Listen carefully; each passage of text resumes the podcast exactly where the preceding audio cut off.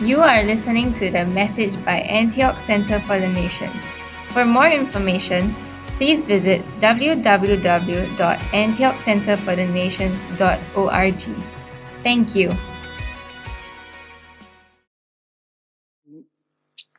Even the title of this message is weird for me, so I'm just going to put that up on the on the wall now. Um, I called it the anatomy of testing. Um, and this passage comes from one of my favorite passages of Scripture. And I kid you not, I have been trying to preach on this passage for probably the past two and a half years because I just I fell in love with this passage, and every time that I look at it, there's just so much into it. And I was telling um, Pravina that I might actually consider possibly writing even a book just about this passage. Just it's just you know it's 11 verses, but it's gosh, it's just so action packed. And as I was going through it, I was like, at every word, I thought I could make a message out of that. And then the next word, oh, I could make a message out of that. And it was like this for like every single word in there. So this was a little crazy for me. Um, uh, I also very cleverly uh, forgot uh, because I worked on this message uh, last night at three o'clock in the morning when uh, my son uh, lovingly decided to wake up um, because he's feeling very warm and hot and needs to know drink a little bit more often. Um, and that was a perfect time for me to just sit down and and crunch the message together. So I forgot to put in the um, actual scripture, but I asked Caleb if he would do that for me. So I don't know if he uh, that managed to, to, to, be done, but um, the uh, message comes out of Matthew chapter four, verses one to eleven, um, and it's about the testing of Jesus. Um, and uh, if we do have the verse, then I'd love to put it up. If not, I'll just take you through it. Um, it starts by talking about the moment after Jesus is baptized. Um, Jesus is baptized, and right after that, he is led by the Spirit into the wilderness to be tempted by the devil. That's what's written in there. And he fasts 40 days and 40 nights, and then it says he's hungry. And at that moment, in that hunger moment, the tempter comes. And uh, famously, as much of probably everybody here knows, he asks him uh, sort of two main questions and then puts another proposition his way. And the questions he says is If you are the Son of God, why don't you take these stones, turn them into bread, and then satisfy your hunger? And then, you know, Jesus famously says that man does not live on bread alone, but by every word that comes from the mouth of God. And then he says, All right, he takes him to the highest point of the temple. He says, If you are the Son of God, why don't you throw yourself down? Because it says in scripture and now the devil's smart he's trying to use scripture back at jesus and says it is written that he will guard and you will not hurt your heel or brace yourself against a stone. And then jesus says you know it is written do not test the lord your god. And lastly with the last ounce scrap of energy the tempter takes him and shows him all the kingdoms and all the worlds and says all of this I will give you if you bow down and worship me. And of course, Jesus says, Get away from me, Satan. It just says, Worship the God, your God alone, and no one else. Um, and at that point, angels come and attend to him. So this is the passage um, that I'm that I'm talking about. And um, why did I call this the anatomy of testing? Because um, as Christians, we will undoubtedly undergo testing. Um, that's just a fact anybody who's ever promised uh, any Christian that the moment that you become a believer, your life will be easy has led them into a cruel trap uh, because it is quite the opposite. Uh, in fact, I wish that I had been prepared for that second alternative. I wish that somebody had told me, really think about the choice you're making here. Because if you're going to follow, there's going to be all kinds of tests and things that are going to come your way because God doesn't want you to stay stuck to who you are.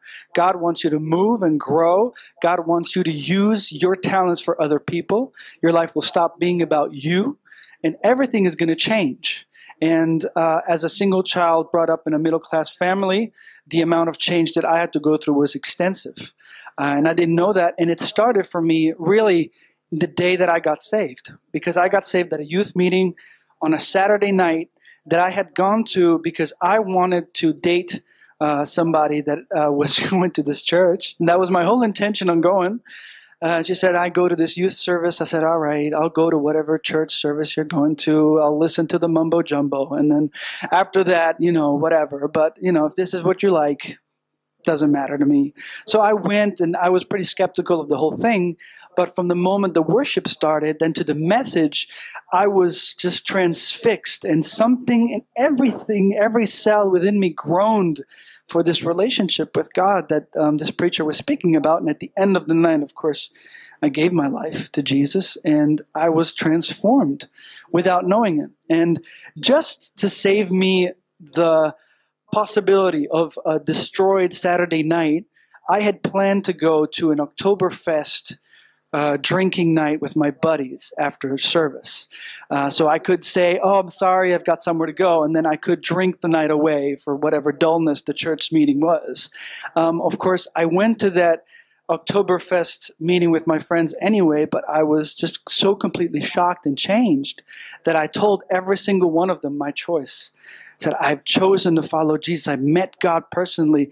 And the craziest thing was I was making choices like I told every single one of my friends, I said, I can't drink tonight. I'm sorry. I don't know why, but I can't drink tonight. And everybody, all my friends were just so angry. So angry. And I thought, this is weird. Why are my friends just angry? Why can't they? If these are really my friends, how is it that my acceptance of God is such a rebellion. You know, it was just odd. I just didn't understand it. And the people that I was hanging out with were all sort of social outcasts, you know, like little punk dudes with their skateboards, people that were like anti government, whatever stuff. That was the people that I was hanging out with. And I thought, you guys should understand this better than anybody. How is this weird for you? I just, I couldn't understand understand it and they couldn't understand me and of course within a matter of maybe a few days um, all my friends abandoned me, um, and I was completely and desperately alone. And many of you might have had similar experiences that you made a choice and somehow it just led to all kinds of craziness happening in your life. And this process of these moments of being alone and being tested by all kinds of things being proved is kind of what this whole message is about. So I'm going to start with the, the first part, and um, I've them- thematically put this together also as kind of like a Father's Day message, which is hilarious. Um, but uh, I think a lot of my relationship with my father was pretty much based on us going through trials together. And out of those trials came a lot of our moments together, a lot of things together. So um, I, I'm going to do this in honor of him um, because I just it just felt like something that I should do within the within the message and something that I wanted to honor him with. Um, and so uh, here we go, part one, the wilderness. Um, now, this this idea that says that Jesus was led into the wilderness, what this wilderness was, has always puzzled me because I think there's two kinds of wildernesses. Really, um, there is one wilderness uh, that is sort of metaphorical and one that is literal. And the word in the Greek uh, literally means a place that is deserted. And when I did research on this word, a lot of the commentators in the Bible like to say that it is quite ironic that in the place of aloneness, of desertedness, is exactly where God operates. And the word in the Greek um, is called eremos, and it properly means an uncultivated, unpopulated place. A desolated, deserted area, or figuratively, a barren, solitary place that also provides needed quiet, freedom from any disturbances, um, a desert. And uh, this is exactly what, what that felt like. And for Jesus, this is actually the same thing. He kind of isolated himself, went into this wilderness, and a lot of us will be tested in moments in which we are alone. And you see this pattern in Scripture too, because pretty much, I'm not going to say all, but there's a huge number of people in Scripture that are tested in moments, and they are completely and utterly alone. You know, famously, Abraham was alone looking up at the stars, being told that he was going to have more descendants as the earth. Uh, you know, you got people like Jacob that was suddenly faced alone and wrestled with God. Um, Ruth, uh, Esther was alone. You know, all these people uh, were alone. I, so the first part is this the, the, the place of testing will come in your life in a moment where you are alone. Now, that doesn't necessarily mean that you're physically alone. It might be that you are with people, but the testing is usually to do with you on a personal level. It will be and it will bring you to a level where you are suddenly faced with yourself. And like it says here, free from distractions. There's nothing else you can focus on but you and yourself. And my father loved uh, to do the kind of sports that were individual. So brought me up playing tennis, uh, which is pretty much you and the ball against another opponent. But uh, a lot of my coaches always told me your real enemy in tennis is the ball. That's who you're trying to beat, because the ball is the only person that's trying to like cut in your way. It's the one that you got to chase. So your enemy is the ball, and the other enemy you've got is yourself. Um, I had the the, the, the possibility uh, to go play golf uh, with Steven, so he's been sort of teaching me a few basic things, and um, you realize rather quickly that the thing that really like comes against you in a sport like that is really just you. Your, your, your emotions, what you're bringing to it, the questions you're asking yourself, what you think about yourself, all this kind of stuff starts to like come in, you know, and you realize so many different things about yourself. God, I'm so impatient. God, I just, you know, there's so many things that I can't do right. Then you start thinking, man, I'm so like such a self pity kind of guy. You know, all this stuff starts coming to you. And so every time that I was doing stuff with my dad, it was always very individualistic stuff. We went running together. That too is the same thing. It's about a t- test that is personal. And so he's always helped me to navigate these things, helping me to sort of work through my own self in all of these sort of sports and areas that, that we did together. And I see this in the same way in the testing of the faith that God, as a father, brings us through these moments where we are alone. There's nobody else there but you and yourself, and helps you to guide you through this area. And I, I, heard a very famous preacher say this second part says, Mantles don't fall in the promised land, they fall in the wilderness. And this was meant as a reflection of the Israelites walking in the desert. Again, another wilderness. But that's not really where all the mantles fell. Was it not in the promised land? They fell in the wilderness. That's where people got blessed. That's where people got anointed. That's where Joshua sort of earned his position. It was all in the wilderness. That's where Moses sort of started his journey with God to meet God's glory. It all happened in the wilderness. And it's definitely, most definitely going to happen with you this way. And if you're facing right now a wilderness moment, let's just call it that, just know that in that wilderness moment is a mantle, is something that's coming to bless you. You might not know how long it takes because the 40 days and 40 nights, you can't make a law out of that. You don't know how long it's going to take. So it might be a week, a day, an hour, might be years. But eventually you will get a mantle because we know that God's promises always work for our good Our good. Um, now, as I said in Scripture, you see this pattern come in Abraham, Jacob, Joseph, Elijah, Ruth, Esther, Jesus, Paul, etc. I mean, this everybody is going through testings in moments where they are alone, and you might feel this personally in this moment that God is far away. I'm sure all of us have said this at some point in time. God is just not here. He's just not interested in me. God doesn't care about me. I am alone. What can I do? You know, and this is, I think God is such a good father that he allows those moments to come to us. He doesn't always coddle you. He doesn't always say, "Oh, you know, I'm right there next to you. You know, we'll, I'll do this for you." No, he wants you to know that there's more that you can give, more that you can do.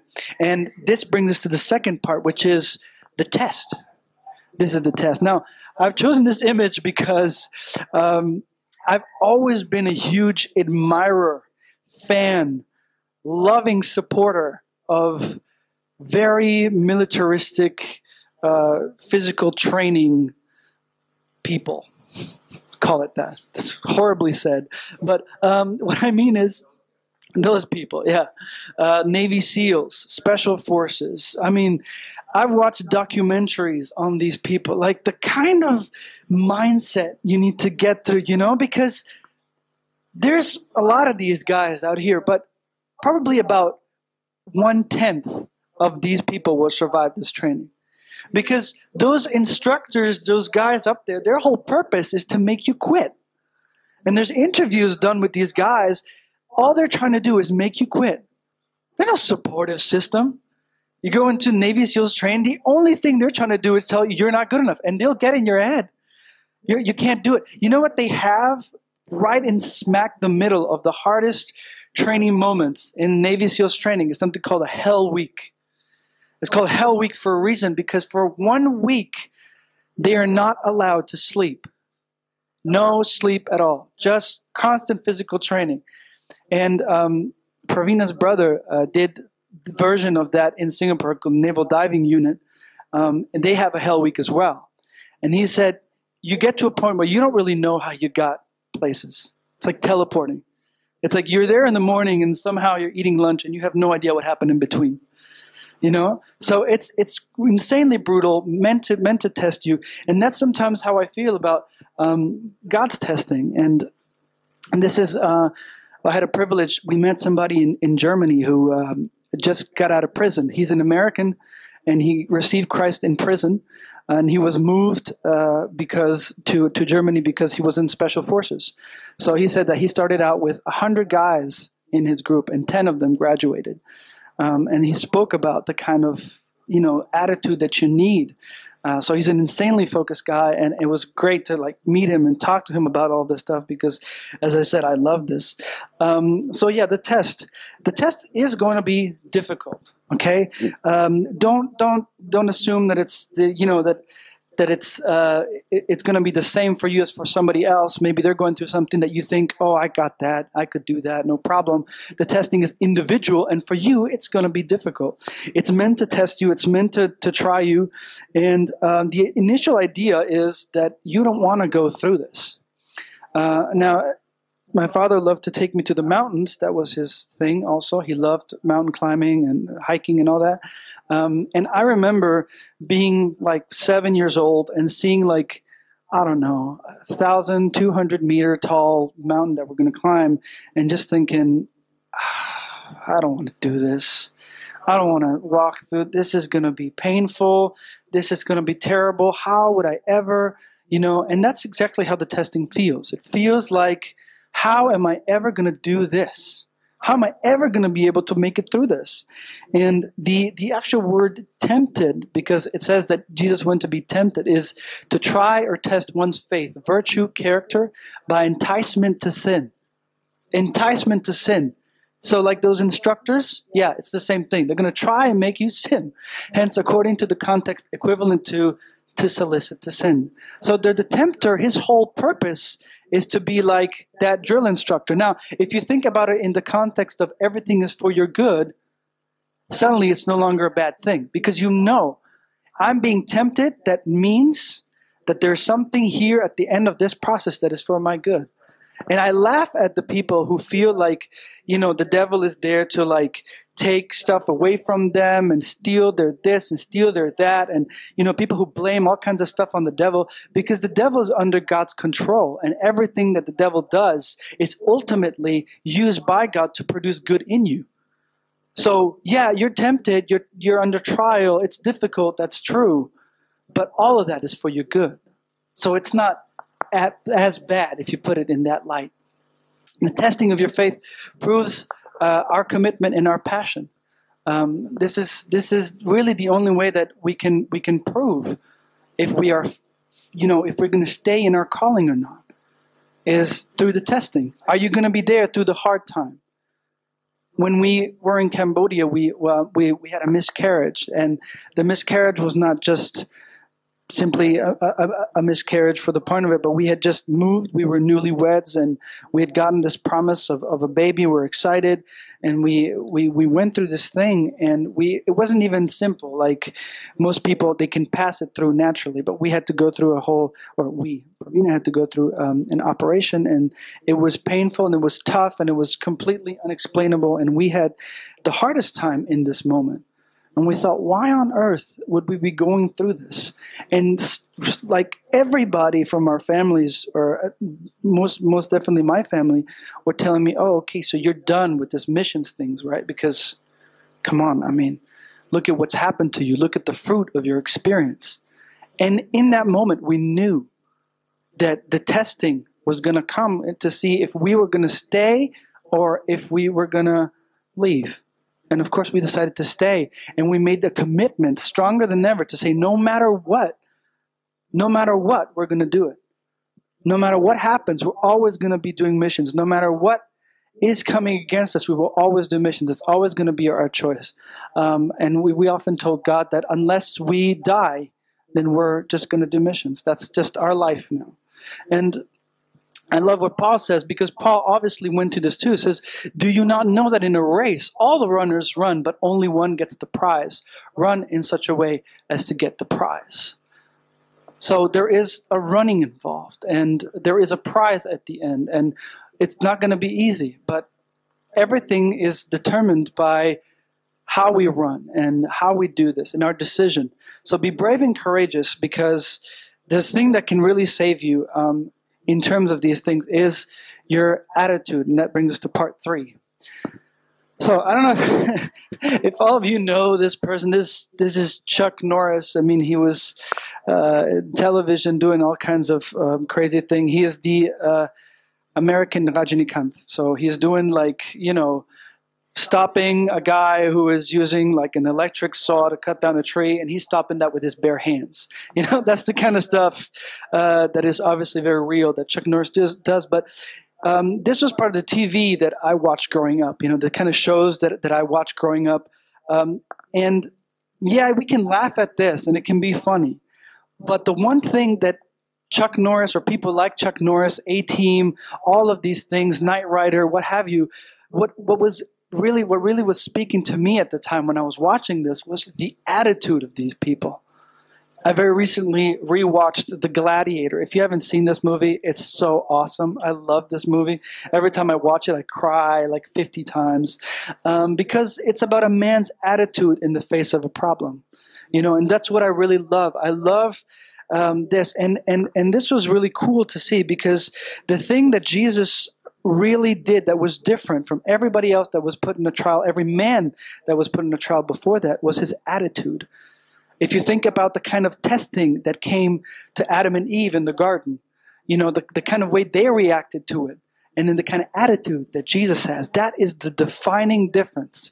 And it came through a tiny little word that I never thought would impact, but God showed this to me, and it was really cool.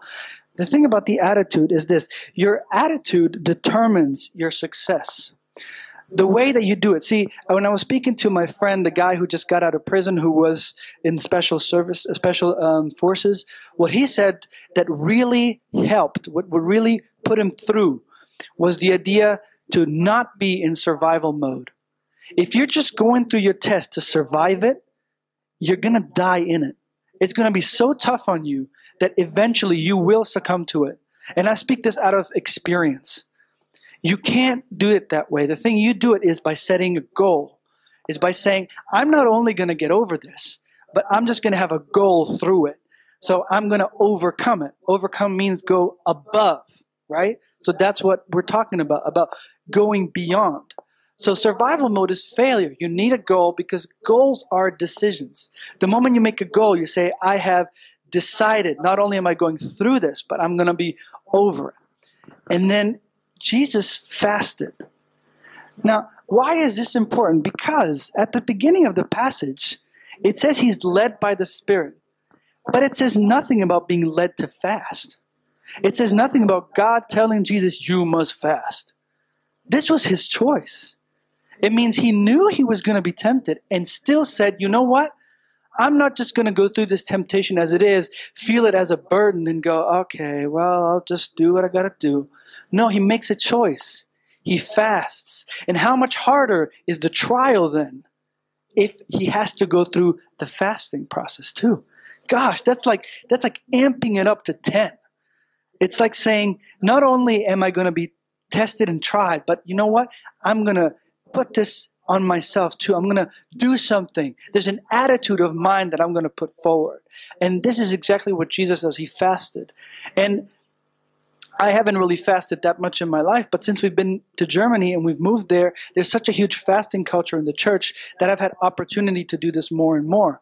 And what I've always found about fasting is that people want to avoid it as much as possible. Everybody will try to fast everything else. They'll say, "Oh, I'm I'm fasting Facebook." And "Oh, I'm just going to fast cutting my hair." And you know, like I had a person say, I'm fasting bad thoughts. Now, that's cool and that's great, you know, but whenever you challenge those same people to say, "Have you tried like fasting food?"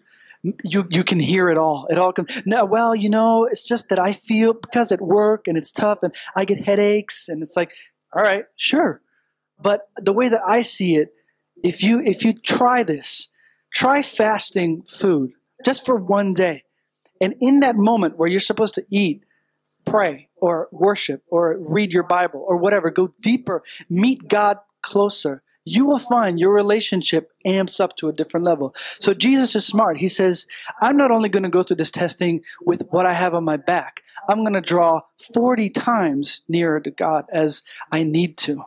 Because 40 days of fasting, that's a lot of relying on God. And if you don't need to eat and you're in the wilderness, what else are you going to do? It's not like he brought a Rubik's Cube or a comic book or something. He's got nothing to do. He's in the wilderness with nothing. He doesn't even have like the distraction of finding food. He's got nothing at all. All he's got is just him, the Father, and the testing. That's it.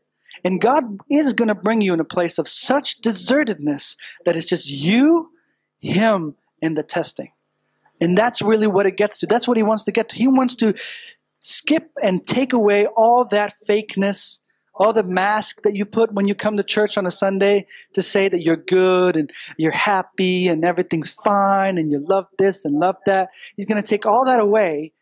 Just get to your bare skeleton and work on the things that are in the basis of you, the basic things of your faith. And this is, this is really important. Our attitude must be competitive when it comes to trials and tribulations my greatest luck and my greatest blessing is to have married a very competitive woman. Um, it's not always seemed that way uh, because if you marry somebody very competitive, uh, ultimately you can't do basic things like play board games in a normal way anymore uh, because you know that you are both going to try your best to not act like a married couple but beat the crap out of each other. And I managed to uh, officially say some derogatory words on the video. Uh, so hooray for me, 10 points.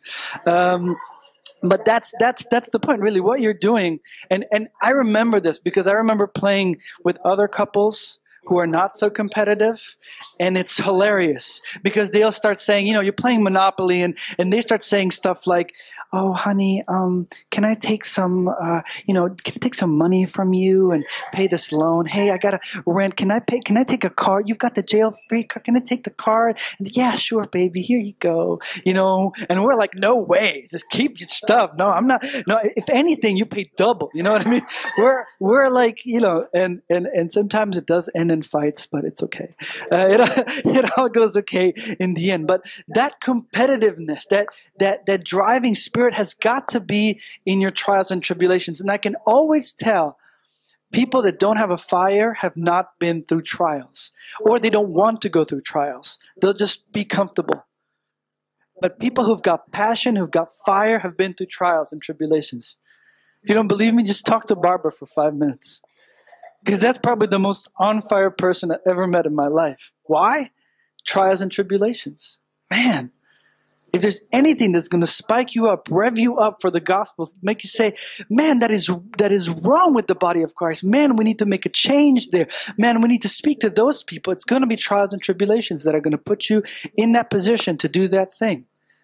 And we all know that after Jesus got tempted, the thing that he did right after temptation was to go into the villages and start spreading his message.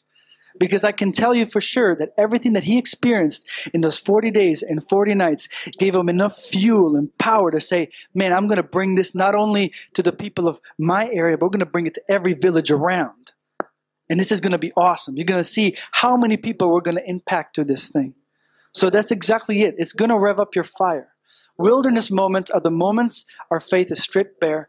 The bigger the trial, the more Jesus we will need. So the thing that you need to do when you're going through a wilderness moment or you feel like you're in this weird I'm alone moment, more Jesus, more scripture, more worship, more time. Just use that time to get closer so that you can draw because He is your source. You're not going to find anything better than Him to draw on. Nothing is ever going to make it better. No books can help you better no advice from any other people is going to help you better.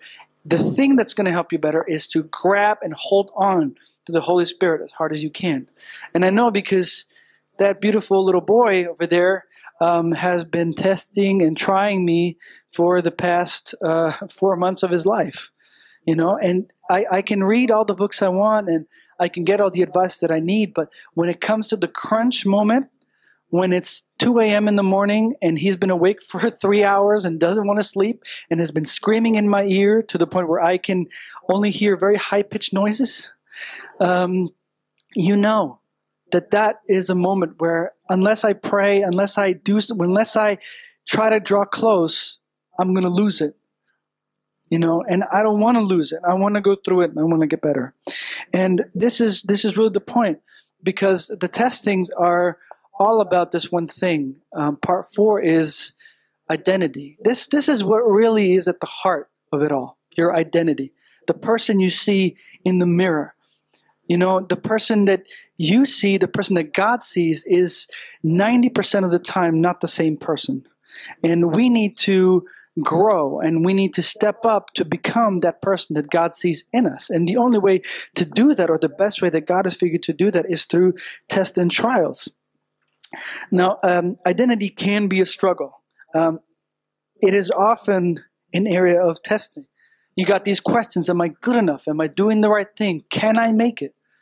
Um, as a young man growing up, moved many different countries, grew up in super different economical situations every time, um, had to do with completely radically different people. And as much as that was a blessing, it confused me deeply and I had absolutely no idea who I was. In fact, I was picking out identities.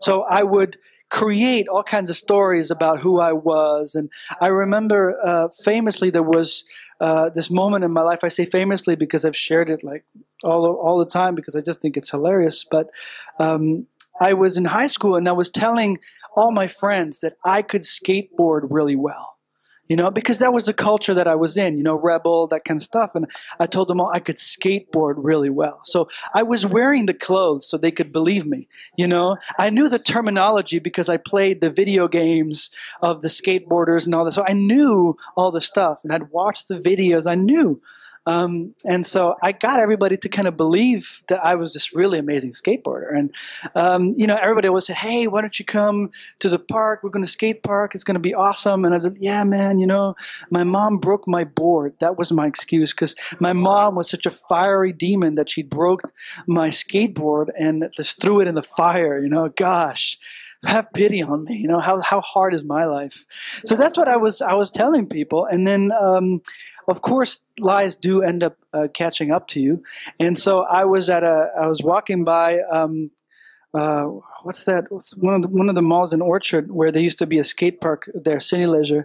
Um, I was walking by Cineleisure, and I hear Ricky, Ricky, Ricky. And I'm like, oh, okay. I turn around and it's my skater friends who are there with their boards, and then they're all like, "Come, come skate with us." And I was like, I had nothing. I had nothing, and so I thought, man, I don't know what I'm going to do now. I said, hey, come, come try the half pipe. You know, half pipe is like sort of like a tall ramp that kind of goes only half the way, doesn't go full way, it just kind of goes half. So I went to the half pipe and then I did what I saw in the videos. Okay. Um, now, just for f- like future advice, if you're going to try this stuff, just watching the videos is not good enough. It's just not good enough. So I got there and, I, you know, I'm doing the thing. I'm looking the part. Okay. And I'm like, man, it's going to be great. They're all going to be blown away. Somehow I'm going to be just a natural. And so I go down on the half pipe. Now, what you got to do on the half pipe though, is you got to let your body kind of lead through it. You got to kind of let it go up and down through the curve. What I did, however, was to just kind of like do a little jump. So I kind of landed with the board kind of sort of perpendicular to where the curve was. And if you know any physics at all, what that does is uh, it sends the board flying uh, pretty much far away from you, and it sits you on your butt.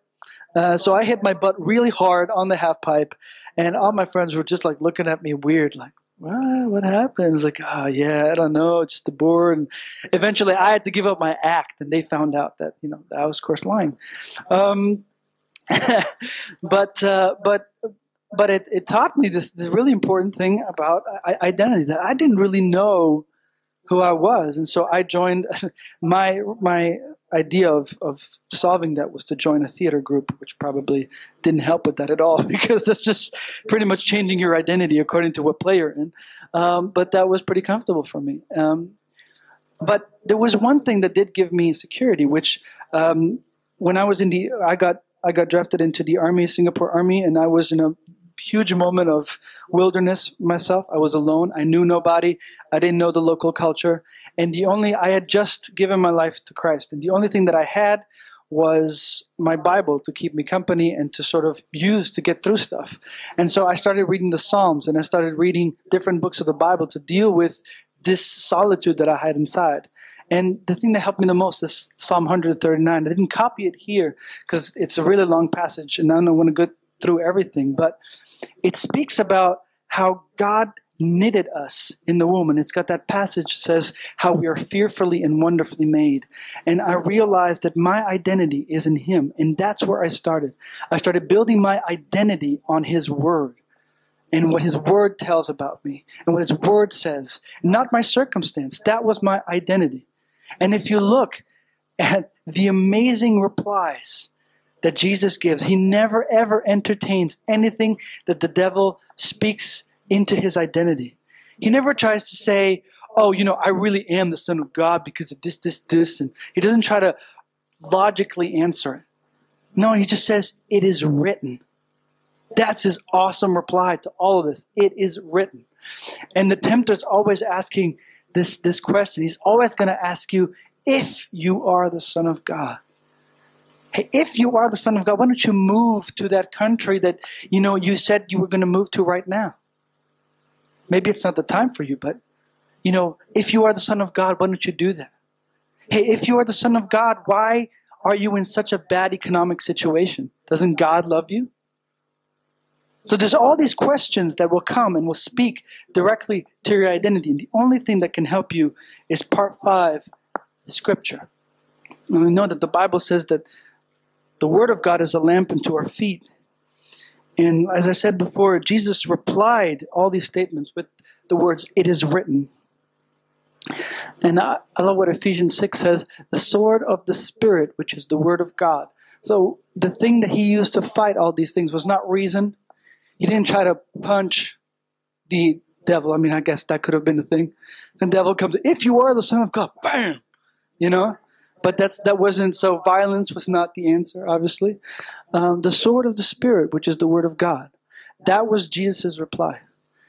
Again, going back to the Garden of Eden, much better way of dealing with things than to try and argue and reason with the person who's tempting you. Say, well, it's not actually that I can't; it's that I can't do this and this. No, no, no. Simply, it is written. And this is so important for us. We, we can never stop diving into Scripture, looking into what the Word of God says, I can never take that for granted. Because there's so many countries, so many people that don't even have that at all. So I can't take that for granted. I've got to grab onto God's word every single day and to look into what it says and what it speaks about my identity so that I can grow and I can mature. Of course, knowing scripture is not enough because the devil knew scripture too. He could quote scripture right back, misquote it, but he could also quote it right back. And then he said, um, and so what I what I think is very important is not only do we need to know scripture, but we need to apply it daily in our life. And this goes to the next part, which is your calling. Now, the, the Bible says that um, there are some jars made for common use and some for special use. It doesn't matter which one you are, but your calling is that part which the scripture is going to activate. It's that part that the scripture is going to speak right into you, where you're going to use scripture, use your identity, use the testing all the time. Now, it's it's fascinating that the devil spoke twice and says, If you are the Son of God. But the last time he dropped that completely. He understood that's not going to work at all. I'm going to try a different approach. And so instead of that, he just tries to speak into Jesus' is calling. He tries to say, Look, this thing that you're going to do about saving mankind, there's another way for you to do it. I could just give you all the dominion over the earth, and then bam, that thing you had to do, that cross, come, you got to do that. That's painful. Why would you want to get nailed to a cross? Why would you want to do that? That's crazy. No, I'm going to give you a much better way. Look, I'm going to give you all this. All you got to do is just worship me. And so he was trying to deviate Jesus away from his calling. And this is what's sometimes going to happen in moments of testing, is that our calling is going to get tested. It says the last. I put it. Um, the last tempting of the enemy uh, no longer goes for Jesus' identity, but his calling. And one of the biggest problems in the body of Christ is a lack of pursuit and operation of individual calling. That is, it's the saddest thing that I see. We we serve a church of a lot of people, really a lot of people, and so few people are interested in their calling. So many people are comfortable just coming on Sunday, sitting down, hearing a message that's really good for them, and then doing nothing about it. Hearing about the kind of things that are written in the Bible for them to do, and then doing absolutely nothing about it.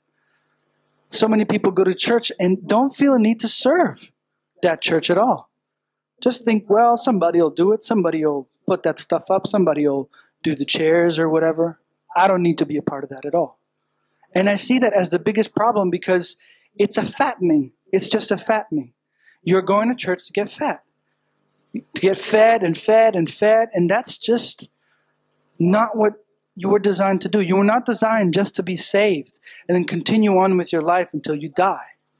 You were designed to go out and to do crazy, amazing things, not because you are amazing, but because the calling on your life is so much greater. Do you think that if I went back to I mean, 12, 13 years ago, and I spoke to the me back then, and I told him, Oh, you're going to be in Germany, you're going to be doing this. I would have never, ever believed that at all. I didn't even want to get married. I just thought the idea of marriage was ludicrous.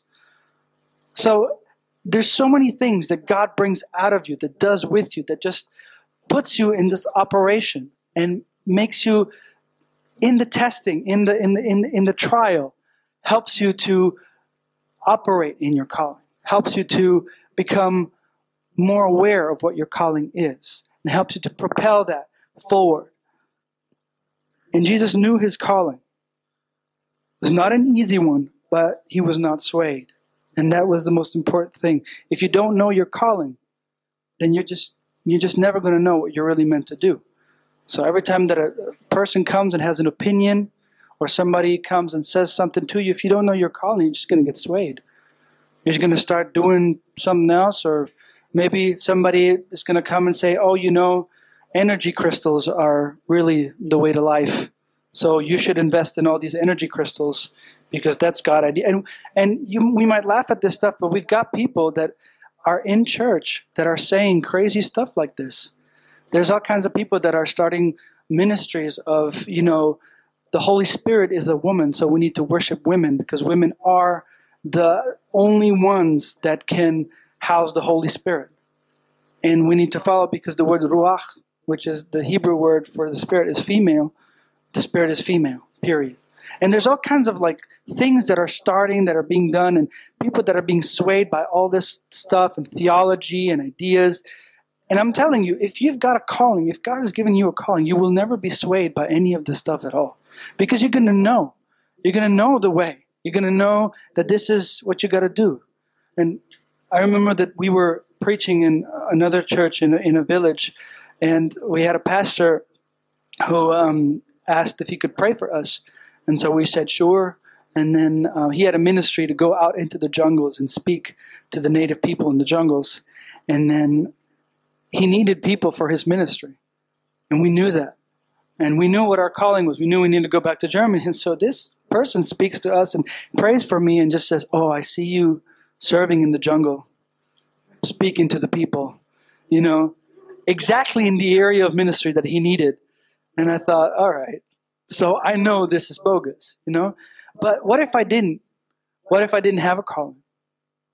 What if I was just looking for purpose, you know? And I heard that and I thought, yeah, gosh, I need to do that. That would have brought me so far away from the purpose that God had for me. So we need to be aware of our calling, and sometimes that takes time. Sometimes it's it's not easy. Sometimes it's not what you want to do. And um, I'll be straight with you. This this week has not been super easy for us for many reasons. Um, but we've also had people, some of our disciples back home, that have decided that really what they wanted to do is not attached to the ministry they're currently serving. That maybe God has called them to do something else. And as we spoke to them, we found out that the true reason is when we're not there, there's nobody speaking into their calling, there's nobody helping them go through it. And in the trial and in the testing, they are being swayed by somebody that's trying to put them somewhere else. So we knew that we had to reinstate, we had to talk and reaffirm the idea that, look, you've got to follow what God told you to do. That is the most important thing in your life. Just do that till the end. And then, of course, they understood that, um, you know, that what they were saying was not really what God wanted at all. And so they repented and then they said, yeah, you're right and no and now they're they're back on the straight road. But this will happen you know? This you'll be tested and tried to see if you're willing to go through with the calling that god has for you. And the last part um, is the blessing. I mean jesus says remain in me as i remain in you and you will bear fruit. You'll bear much fruit it says. It just he he says it twice because it's so important you're just going to bear fruit if you remain in me. And that's exactly the case. If you if we remain and we stay faithful to the calling to the cause, we will bear fruit. And it can't it can't can't be easy always, but we know that at the end at some point there is going to be a blessing. And of course we don't do it for the blessing, but the blessing comes. And we've been here just a few weeks and we have been so blessed in this time that we've been here. It's just crazy we've been tested and tried in all kinds of ways, but we've been so amazingly blessed. Actually, our whole life, we've been amazingly blessed. And that is because we are allowing ourselves to go through the trial and the tribulation. We are working on our identity. We are diving into Scripture. We are acknowledging our calling, and we're just staying true. It wasn't easy to to wait two years and to try and fail to go into Germany and be rejected and be uh, you know, put away and have people tell us that we should not be there and that we chose the wrong country and all kinds of stuff. It wasn't easy to do that at all. But we knew the calling, so we stayed true. And now, gosh, there's such a rich blessing there. So stay your course, remain, because what happened at the end of um, everything was that angels came to attend Jesus. Angels came. It doesn't say that God said, All right, you can leave the wilderness now um, there's a 7 Eleven down the street. You can grab some stuff there. No, angels came to attend to him. Angels, to me, this is God's favor, God's blessing, God's provision just raining down on him after all that he had to go through. So stay your course, remain. And um, I love again what Paul says that we are going to be changed from glory to glory. So the testing is just going to keep on happening. And I love something Stephen said once to me that has helped me so much because he said, For me, the testing of my faith is like God takes me and stretches me. And he stretches me to the point where I feel like I'm about to die, or within inches of that, and then lets me go. And then the next time he just takes that and stretches me a little bit further and does it again. Because, like I said, God just knows how much more you can achieve. And if your faith and if the level that you could grow in your faith was based on what you thought you could do, it would be so stunted. But God has just so much more invested in you than you could ever think. And it's not you, the individual who is blessed in the church, it's every single person. Every single person in this room, every single person at home, every single person that doesn't even yet believe. When you walk down the streets, when I walk the MRT, every person that I see, and there's a lot of people in this country, all I see is just how much potential there is in every single person.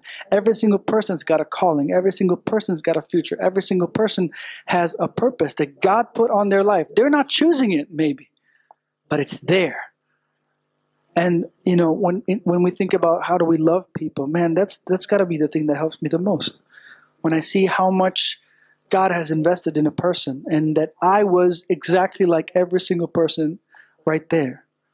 I was also walking, not knowing, ignorant, but there was just so much potential invested in me by God Himself, and I'm so blessed. So we saw these things. Um, there's sort of three phases, as I see it, of the anatomy of testing. The first one is the preparation phase, where we are thrown into this wilderness. There's this test, and all that really matters is our attitude towards it. The second phase is the actual testing phase.